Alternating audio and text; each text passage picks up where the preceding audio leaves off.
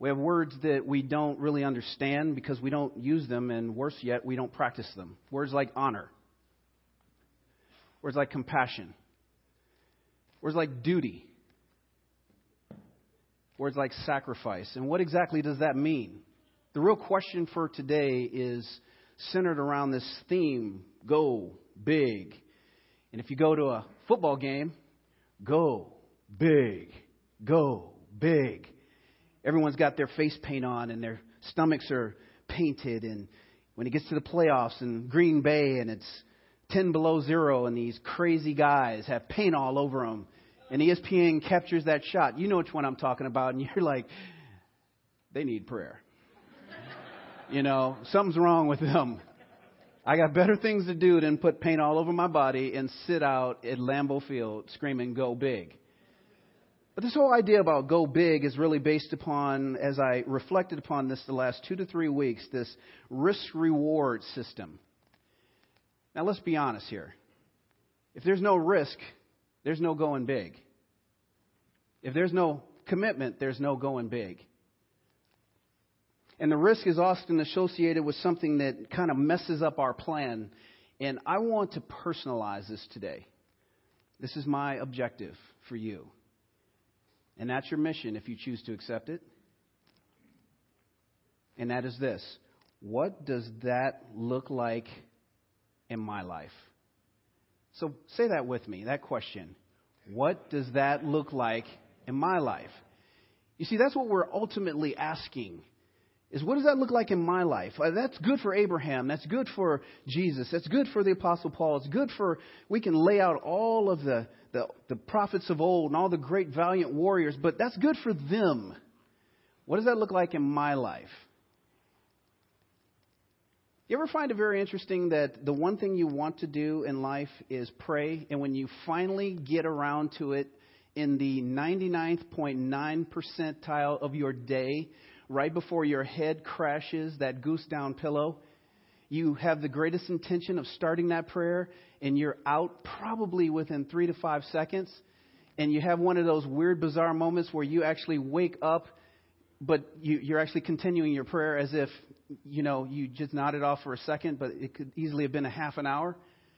You know, my life has been centered around these 6 principles this last year and a half. And here's how it goes. This going big, it's really not the what you do, because that's very easy to look at big game hunting or jumping out of a perfectly good airplane. As many of you know, I actually do that, and I really enjoy skydiving. It's a lot of fun.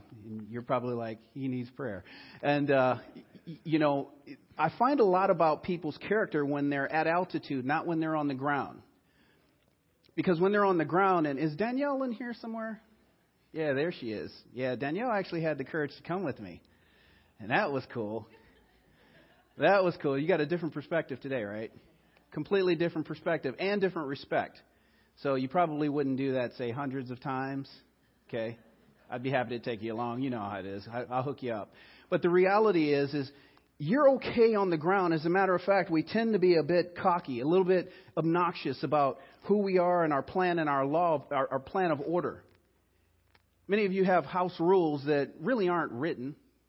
You know, trash gets emptied at such and such time. You know, always clean this. You know, animals either on the couch or not on the couch. You know, these are house rules that you don't publish. They're just part of your house, your domain, because you've established those. But something to be said about the rules and the laws that God has actually ordained. And in this first concept, I'm going to give you 6 things that I think are really key to what took me to where I am today. Because the biggest question that I've been getting, the biggest question, bar none, is really twofold. One, what are you going to do when you get to Texas? Okay, fair question. And then number 2, why Texas? In both of those things, I don't have logistical responses that can satisfy you. I really don't.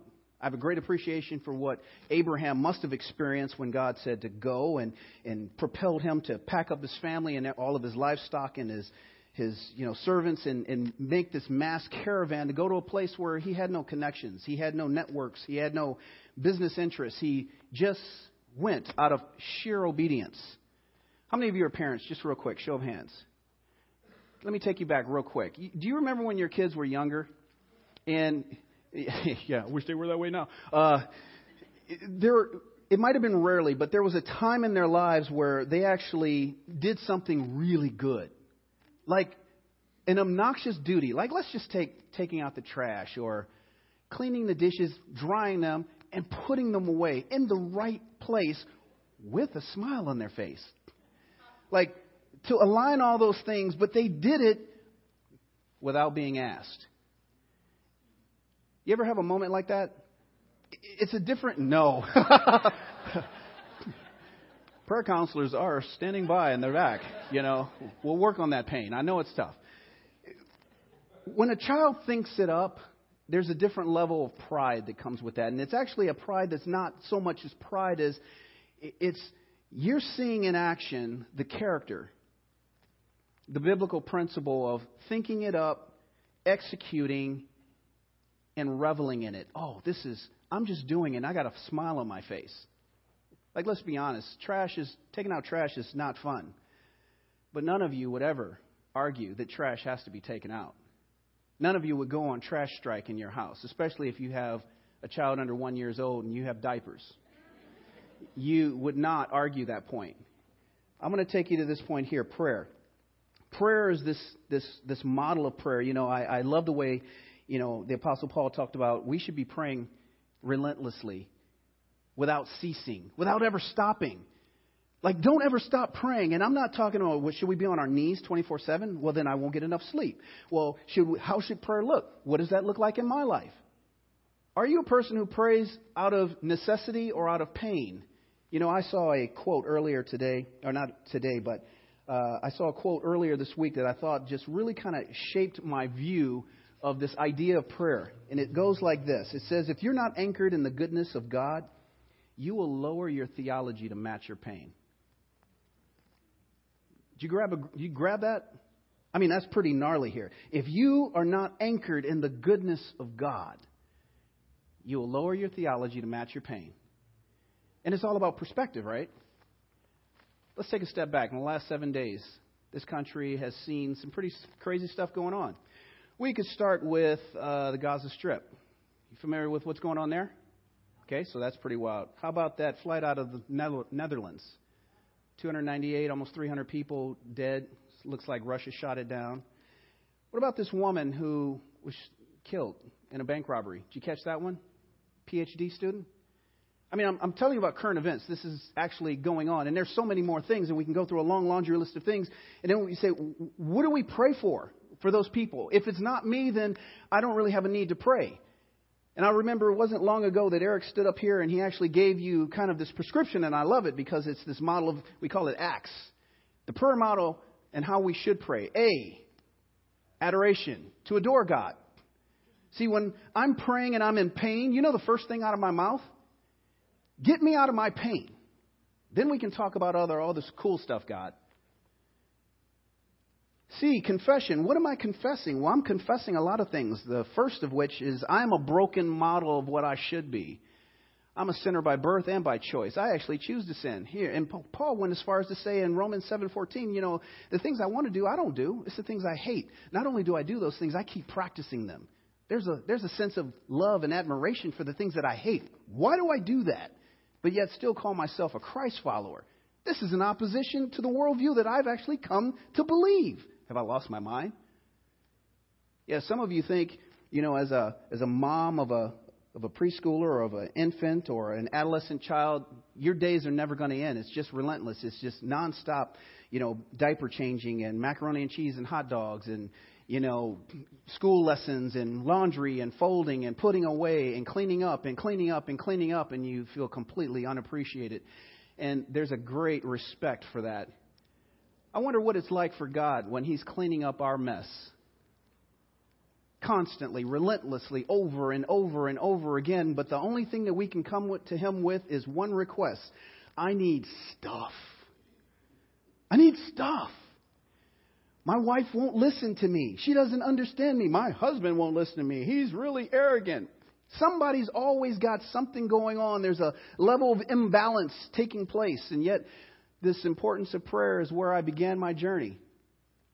It was roughly 18 months ago that both my wife and I knew that we were coming to a place where God was kind of prodding and pushing. And some of you are in that place right now. I kind of feel like God's telling me something. I just need to pray. Three of the most dangerous words. We need to. We need to, ... If I hear that again, I think I'm going to pass out. You know, politicians are really good at this. We need to, and We just never get to.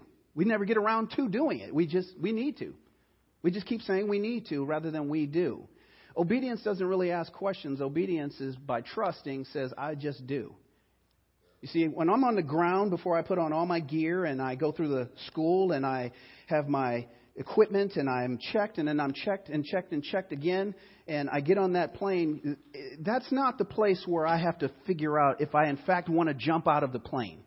That's not a good place to be thinking on the ride up, should I jump out of this plane?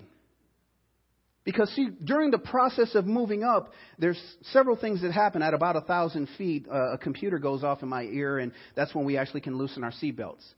At about 5,000 feet, people start to move around and start to navigate because you have guys like me who jump with cameras on their helmets, and, you know, we get to move up toward the front of the plane. But the other people who are doing tandem jumps like Danielle did, they have to move to the back of the plane, and they get bolted onto their instructor. So I'm sitting in the back, and I'm just smiling. And I'm trying to get you relaxed, but that's just the way the game goes. And life is kind of the similar way. You've got to take a step that you perceive as being this monumental thing. One of the things that I am humbled by, and I just want to help you with your perspective, please don't say to me that we are making a big step to go to Texas. You know what the Lord revealed to me this very week? In the perspective of eternity, in the perspective of God's will, this is one step in the step of many. Packing up and leaving what I'm most comfortable with, almost 20 years of relationships, and going to a place where I really don't know hardly anybody, no family, no networks, to be completely uncomfortable in a place I was just told is as hot as hell. Of Dallas, North Dallas, Texas. Yeah. Well, here's the deal. God told me to go, and even if it was a burrito and it was indigestion and I really wasn't hearing God, His grace is sufficient. So He's got me covered either way, even if I'm making the most epic mistake in the history of epic mistakes. But I'm just letting you know I'm not making a mistake. I'm just being obedient to what God wants me to do. He's made it very clear to me. And prayer was the first place where I actually got dialed in and I could actually hear His voice. Because until I started praying, and I mean really praying, and I'm not talking that prayer is not a solo act. There are times when we need to come before God as an act of obedience and an act of discipline where we connect with God. But then there's the prayer that I see happening around here at Lighthouse all the time. If you ever show up in the midweek, it's really kind of a neat thing to see the elders sit down and pray for each one of you. That has just been a flushing process. It's kind of like, wow, I didn't know that was going on in that person's life. Wow, I didn't know that person. Wow. And you start really praying and really grabbing and wearing the clothes of that burden, it starts to change your perspective on what's really important in life. I mean, seriously, are you kidding me? We are here in the United States of America for what it is right now. You're sitting in a building where we're not fearful of the threat of a bomb blowing through the side of our door and, you know, someone coming in here and bringing harm to every one of you. You see, now that's risk. But if you talk to someone in China who's a believer, who's in an underground church, that's what they risk every single day of their life, just to hear the word of God. I just have to wonder, where are we that our perspective is so skewed that we think we're actually entitled to a good sermon or a good worship experience? Or I get to sit in my same seat because I sit here every week. You know, you better move. I think I just ruffled some feathers. I love what Paul says in here in Philippians 4:6. He says, don't worry about anything, but in everything, through prayer and petition with thanksgiving, let your requests be made known to God. And the peace of God, which surpasses every thought, will guard your hearts and your minds through Christ Jesus our Lord. I love this. So it's this idea of thanksgiving on top of your petition. So I should be thanking God for my circumstance, not thanking God that, you know, it's really kind of a sadist kind of weird thing. God, thank you for the pain. I love it. I'm closer to God now. No, He's not really seeking weird, creepy people that way, although I'm sure He could use you. You just won't be as effective, right? Thank Him that He chose you to respond appropriately in that circumstance. I'm not convinced without problems in life that we would ever pray. Would you agree with that? I mean, if everything was really just, you had the health of a 16-year-old. You could run like a gazelle. You had muscles that defied gravity. Everywhere you looked, everyone was like, hey, hey, hey, call me. You were popular. You were famous. If everything was just perfect in your mind's eye, are you sure we'd ever pray? We really have no need to. No sickness. No weakness. Huh. Well, I want you to think about that for a second as we press on here. I love what Kirk Franklin said here in a quote recently. He said, there were doors in my life that didn't open. He said, there were doors that did not open. Not because I wasn't ready, but because I wasn't right. Because I wasn't right. I'll never forget years ago, this is kind of weird thing, and I'm really kind of busting husbands right now, so this isn't cool. Trade secret to all the wives. My wife was coming into the room once, and it was, late at night. We were getting ready for bed, and, I heard her coming down the hallway, so I kind of jumped out of bed, got on my knees, and I was praying. I was looking like I was praying. I was all spiritual moment. And I heard her come in, and then hear the tiptoeing. Oh, I don't want to disturb my husband because he's deep in prayer. And then she left the room, and I jumped back in the bed, and I was like, that's good. It's just a lot of us treat prayer that way. It's just really this facade, this idea. I just busted myself. She's like, so that's what all that was about. Uh-huh. Uh-huh. Okay. A lot of us treat prayer the very same way. It's just really what can I get from God, not what can I give as a response to his calling in my life. I wrap it up into the old Jimmy complex. My name is Jimmy, and I take all you give me. We're just really willing to receive anything God wants to give us, and we're not really willing to step forward by faith and just trust that whatever God has for us, he's going to take care of us. A lot of you see this as weird and bizarre. Why would you leave the confines of California? It's beautiful here. We got the beach. It's just nice. Beautiful weather. No mosquitoes. All this cool stuff. And you're going to go to Texas. It's hot. And did I mention something to do with God creating hell and Texas in the same day? And, all these things. And you're going to go there. Why would you do that? Why would you do that? Why would you do that? Well, the one thing that I have not done, and I will say humbly, I have not questioned God. I just told him originally I wasn't going.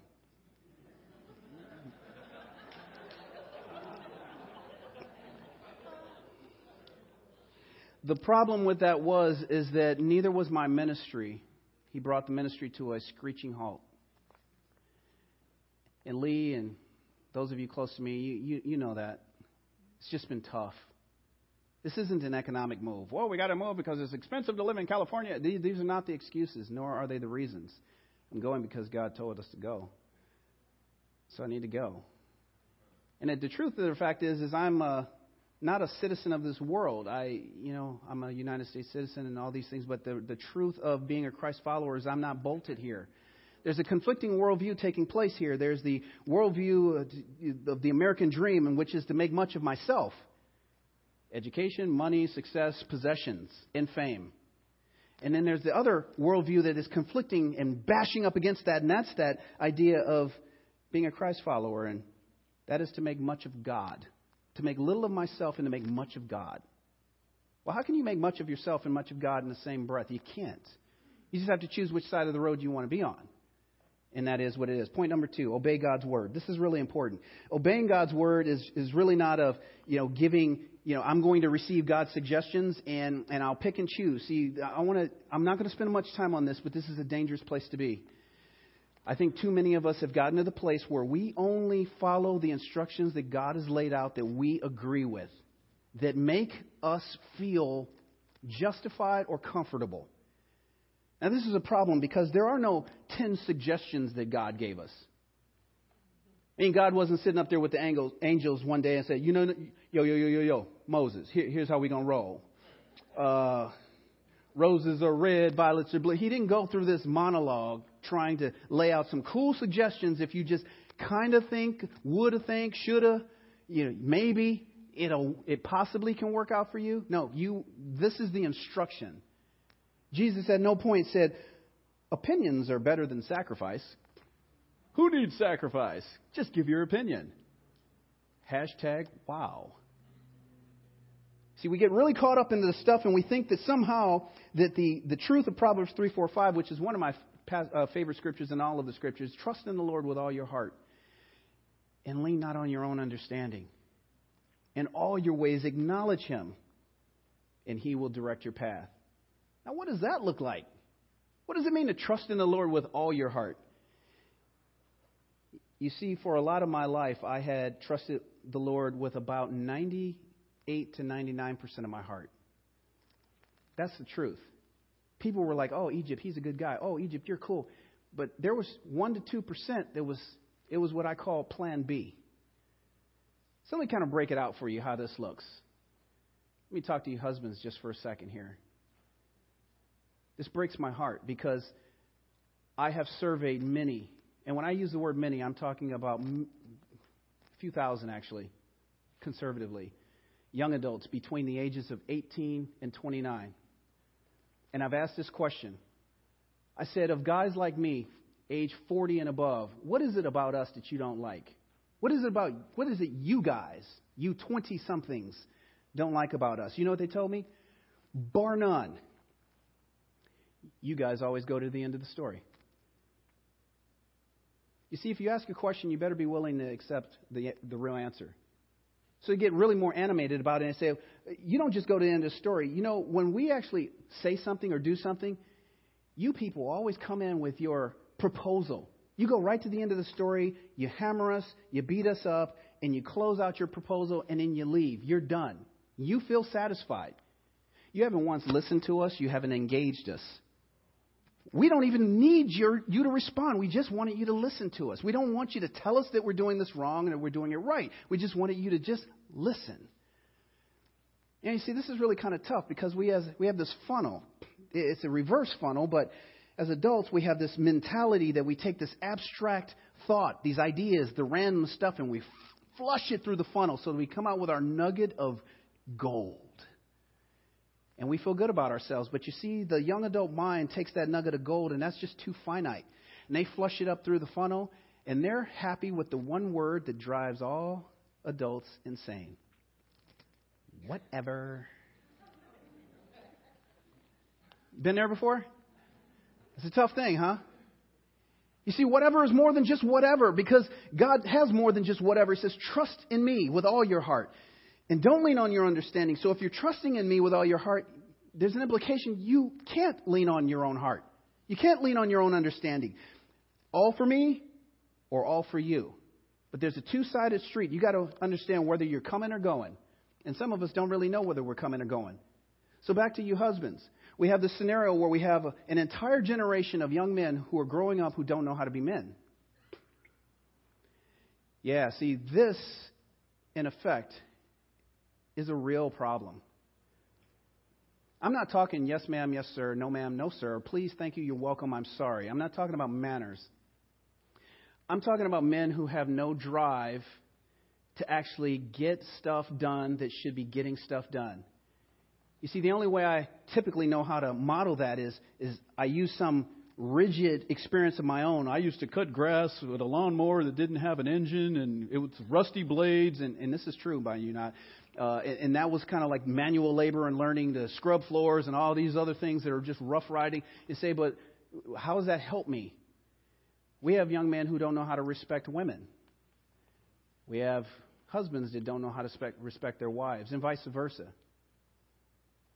I can't even begin to tell you how many young adult women I encounter through either big events or small groups or mentoring that refer to themselves as the word beginning with B and ending in itch. And this is a term of endearment. They're actually proud of it. Yeah, because I'm sure as a mama, that's exactly what you wanted your young daughter to grow up and refer to herself as. Because if she thinks of herself that way, how in the world does she see God? If that is the limitation of her view on herself, how does she see God? God can't possibly love that. So going big means I better choose to be all in. I love what happened on this transition of life in Luke chapter 9.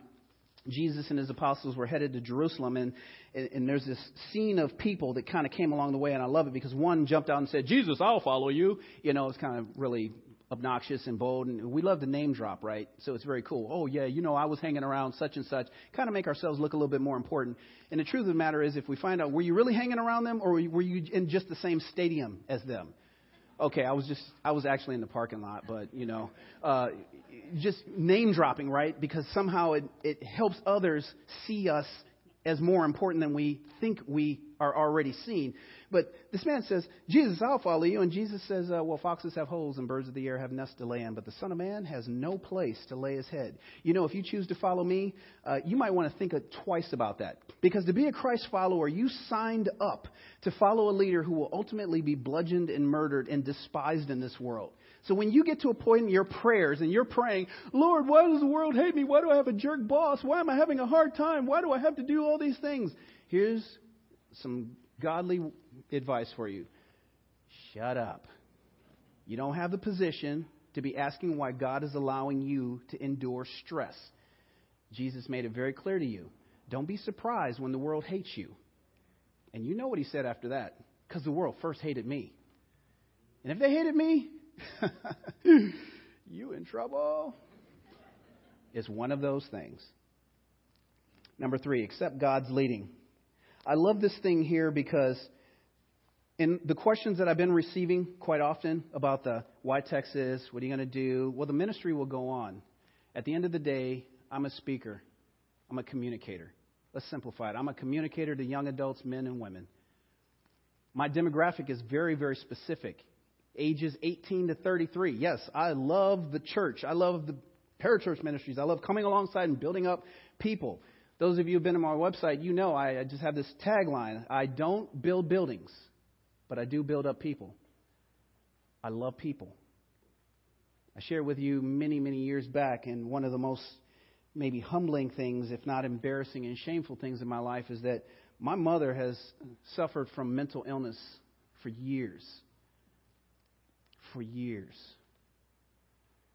As the oldest of 5 to a single mother, I have a completely different perspective. Not having a dad in my life, the fatherlessness has had a devastating effect in my own life. Not only just with the choices I've made, but just the view on men and what a man should be. So to establish boundaries and to be around men who actually have integrity, Lees, Erics, Gary Rordens, Tim Bundys, you know, there's so many of you. I could just go on. Rich Rapoli, there are just many of you who have influenced me in ways that you don't possibly even understand. It isn't about name dropping. It's only to say that I've had to get to a place where men would hold me in check. And as a man who's pretty prideful, I don't really want to be held in check. I want to do what I want to do. See, I didn't have a dad there to tuck me in at night, to go to my football games, to pat me on the butt and say, go for it, tiger, to give me a hug. There's something to be said about appropriate touch. A man to his daughter. Appropriate touch. Your daughter is going to find a man based upon her relationship with her daddy. Don't be all mad and bent out of shape if that boy, that new husband, is nothing of your approval. A man should have appropriate touch with his son outside of the words of I love you. 4 words that I think are critical that will change the life of anyone are I believe in you. When was the last time someone said that to you? When was the last time you said that to someone else? It's not a statement that needs to be deserved. Got guys like Steve Cornett here. I'll never forget the first day we met. One of the first questions I ever asked Steve, and I didn't even know him. He didn't know me from the man on the moon. I asked him a very awkward and unrealistic question. I said, do you trust me? Dude, I don't even know you. He didn't say that. But he did look at me and said, yeah, I do. I don't know why, but I do. We started meeting for a long time. Steve ultimately came to Africa with me. Many of you have seen that. You've seen the transformations that have taken place. And it's not about the trip. It never has been. It's never been about Skid Row. It's never been about the event. Really, those are just things. It's always been about the relationship and the humbling process that takes place through that. Many of you have been involved in that stuff over the years. I want to see you continue that spirit. The biggest thing that matters most to me is that God has just shaped me to be one vessel in His arsenal. You know, on the chessboard, as you look at all the pawns out in life, I wonder how you've established your life, similar to that of a chessboard. If you have boundaries that are healthy or you have boundaries that will break you. You know, as a wife, you have a completely different perspective than that of your husband. You know, the man go hunt bear, bring bear home, wife cook 'em bear. You know, and bear walking around pregnant and cooking bear all day long. I don't know where that came from, but the truth of the reality is that God has brought us together in a relationship that is not always perfect. It isn't always aligned to our liking or our prescription. And sadly to say, if you ever wanted anyone to think like you, be like you, act like you, that's one of the worst group of people to ever be around, is a bunch of people exactly like you. Exactly like you. How many of you you hate the stage? The stage is not your thing. You'd rather be working behind the stage, supporting. Yeah, see, you're having a hard time now. You're so... I'm just picking on you. You know, without having the dynamics of every personality that brings about God's purpose and plan, we all fail. Not everyone can be the police officer or the lawyer or the doctor or the teacher. But we all have our part in our place. The question is will you do it? I'm going to leave you on this here. This is the big thing. This final thing, actually, that I'm going to point out here, because I really feel like this is where God wants to cut it right here, is the boundaries, is seeking godly counsel. What does leadership without humility look like? I will refrain from pointing any names and bringing anyone to bear, but leadership without humility is destructive. That's a tyrant. You know, I love what was spoken years ago. Rules without relationships always lead to rebellion. So just say that. Rules without relationship always lead to rebellion. So whether it's your husband-wife relationship, or whether it's your parent-child relationship, or whether it's your professional relationship, or your athlete-coach relationship. If you don't have a relationship of respect and honor between you two, you don't have the right to go barging in and telling somebody what to do. It's always going to give you an equal and opposite response, rebellion. So how do you think I responded to the men who walked in and out of my life via wanting to date my single mom? My attitude, you ain't my daddy. You ain't my daddy. You see, I could back up and draw my line in the sand. You don't know me. You don't have anything to do with me. Now, the truth of the matter is if we unraveled that a little bit, let's just say it was my biological daddy. Guess what I'd be saying? You ain't my daddy. Why? Because there's no relationship. Without the relationship, you don't have the privilege of talking to me. Without the honor and respect, you don't have the privilege of talking to me. And this is what blows my mind when I hear this term witnessing. We got to go out and we got to share Jesus. We got to get out there and tell people about Jesus. And then you go down to a place like Skid Row where we actually, to some degree, we think we're better than them. And I see these folks and I just observe. And it's like, you need Jesus. When was the last time you walked up to somebody and just yelled at them, you need Jesus, without ever first saying, hey, what's your name? What do you do for fun? What are you doing out here? What's going on? Tell me a little bit about yourself. We don't have the respect to bridge a relationship, but we go right cutting for the heart. So tell me how effective Jesus is in that scenario. Yeah.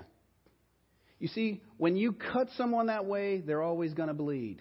I don't know about you. There's not enough bandages to suture that up. The truth of the matter is we all need Jesus. We all need Him.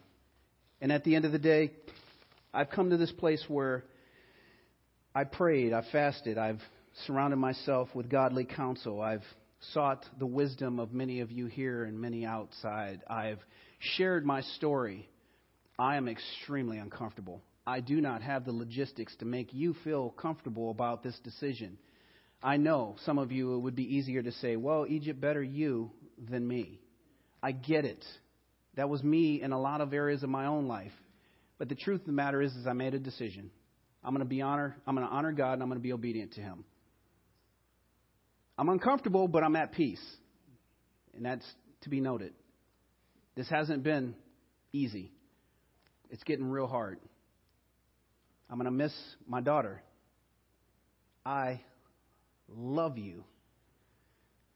My oldest has been an unbelievable blessing to me in my life.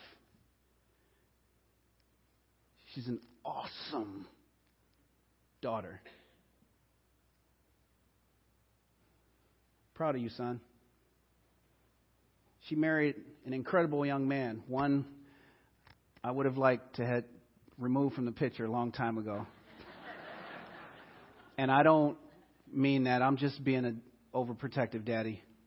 You know, I'm just being a G.I. Joe daddy. But I love my girls, and I love my son and my wife, and there's some heartbreak that is taking place here. It's a transition of life. It's splitting me in half.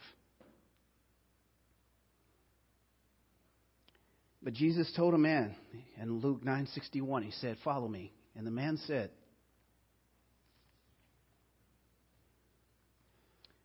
"I want to go first tell my family goodbye." And Jesus said, "He who puts his hand to the plow and looking back is not even fit for service in the kingdom of God."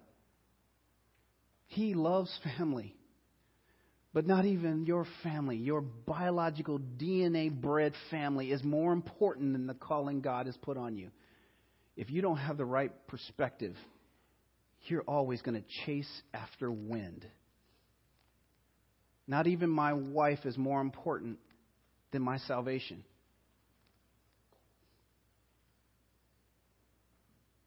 I'm not leaving. I'm going forward to do what God's called me to do. As long as you'll have me as a brother and a missionary and a friend. This is home. Are you kidding me? This stuff here is cool. So would you pray with me right now? Just bow your heads. I'm going to actually have the worship team or whoever's still around, please come on back up for a second. Just I'm going to pray as we get ready for our offering right now. While every head is bowed right now, I just want you to close your eyes just for a second. Please don't look around. I'm not going to do anything weird. I just want to appeal to you personally.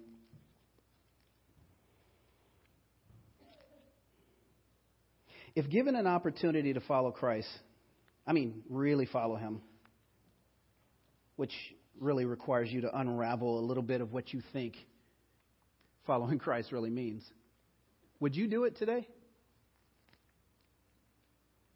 I mean, seriously, would you do it? And that's a personal question.